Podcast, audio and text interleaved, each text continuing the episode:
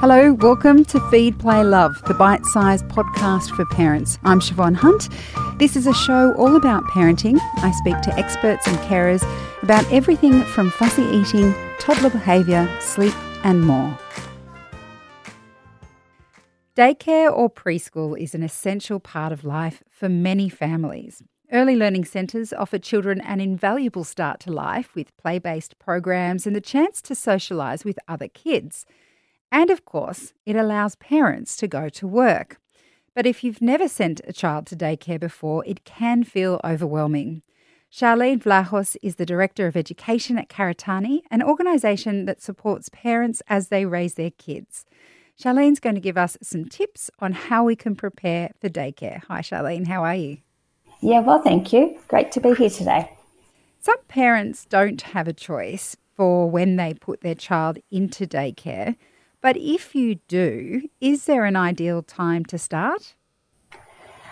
I don't think it's a, there's an ideal time to start. I think starting childcare um, or daycare really depends on on family circumstances. So if it's about going back to work, that is the ideal time for you to start. What we do know about children's early brain development that engaging in early childhood education in those early years, so kind of the three to five years, is really beneficial to their development, social, emotional, and getting them ready for school as well. So, daycare provides great structure and opportunities to learn and engage, and obviously in, in a safe environment, and allows parents then to engage in work and those things that they need to attend to. So, it's not a particular age. I think it depends on the family circumstances.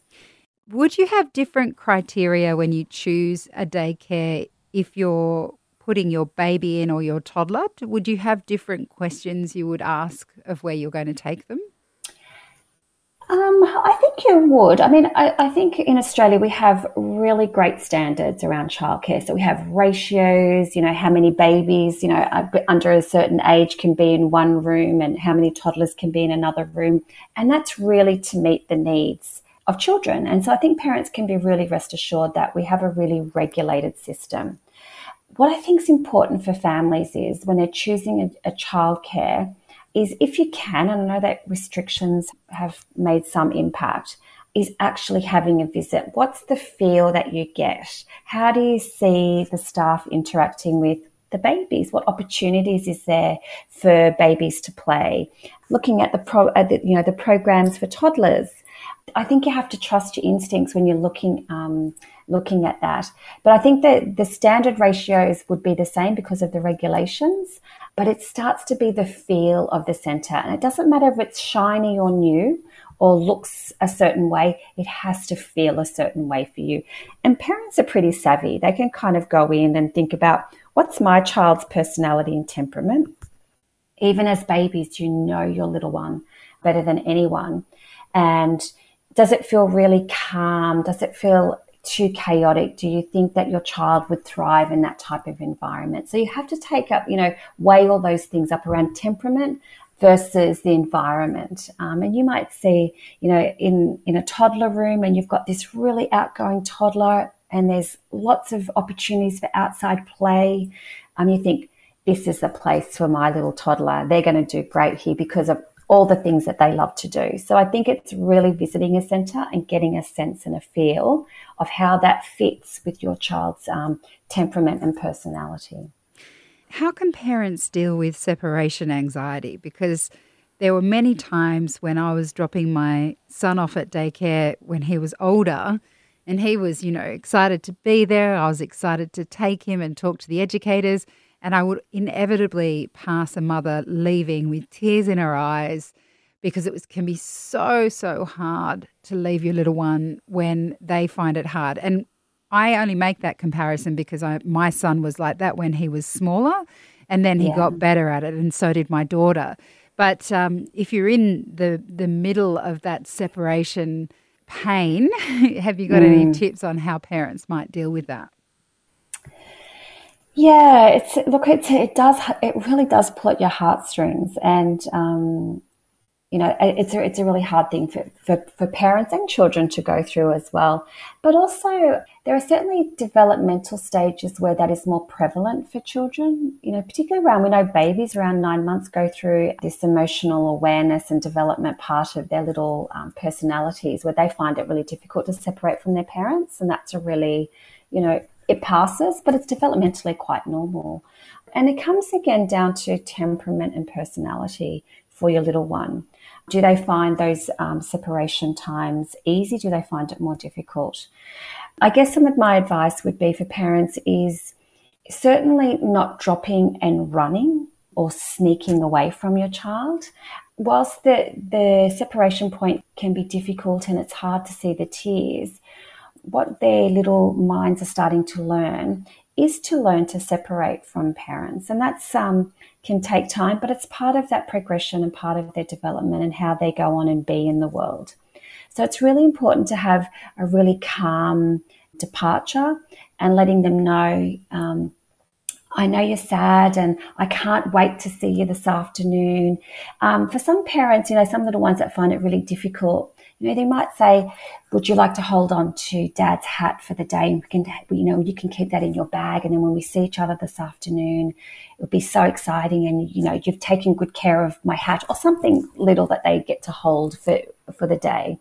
Once you do go, they tend to settle down a little bit. One of the biggest things with children is you always follow through. You always do what you say you're going to do. And so try not to do the drop in rush because you have to get to work. If your child takes a little bit of time to settle in, then give them that time. You know, sit down and maybe do a puzzle together. Let them know you're going to go soon. And, you know, do the goodbye and I'm going to see you this afternoon. And it's letting them know as well, it's okay to be sad. Children need to learn how to deal with emotions. And as parents, it can be really hard to see them crying. We want to stop them from crying, but actually, what we what we need to do is give them the tools to manage it. You know that it's going to be okay. You're going to be fine. Your friends are here, and I'm going to see you this afternoon. And I know that you're sad, and that's okay. But this afternoon, I'm going to be so happy to see you. And then when you do see them in the afternoon, you make a really big deal about it, how exciting um, it is to see them, how proud you were in the morning, and how brave they were. And it's a sense of they're learning to manage that emotion. And so the separation anxiety can be difficult. But if you're going to daycare and it's a new thing, try and do some practice runs. Try and get them familiar with the environment before you do the first drop off, and it can, can feels completely foreign to them. So that can those little strategies can sometimes help. Do you have anything else that parents and carers should be aware of before their children start daycare? Well, one of the practicalities, I think, is thinking about if they are going to daycare and you are going to work, is actually should you choose a childcare centre that's close to home or should you choose a childcare centre that's close to work? And that's a really, like I said, that has to be a decision made by each family because it could be that if you get caught up at work, at least you're not too far away to get them from daycare.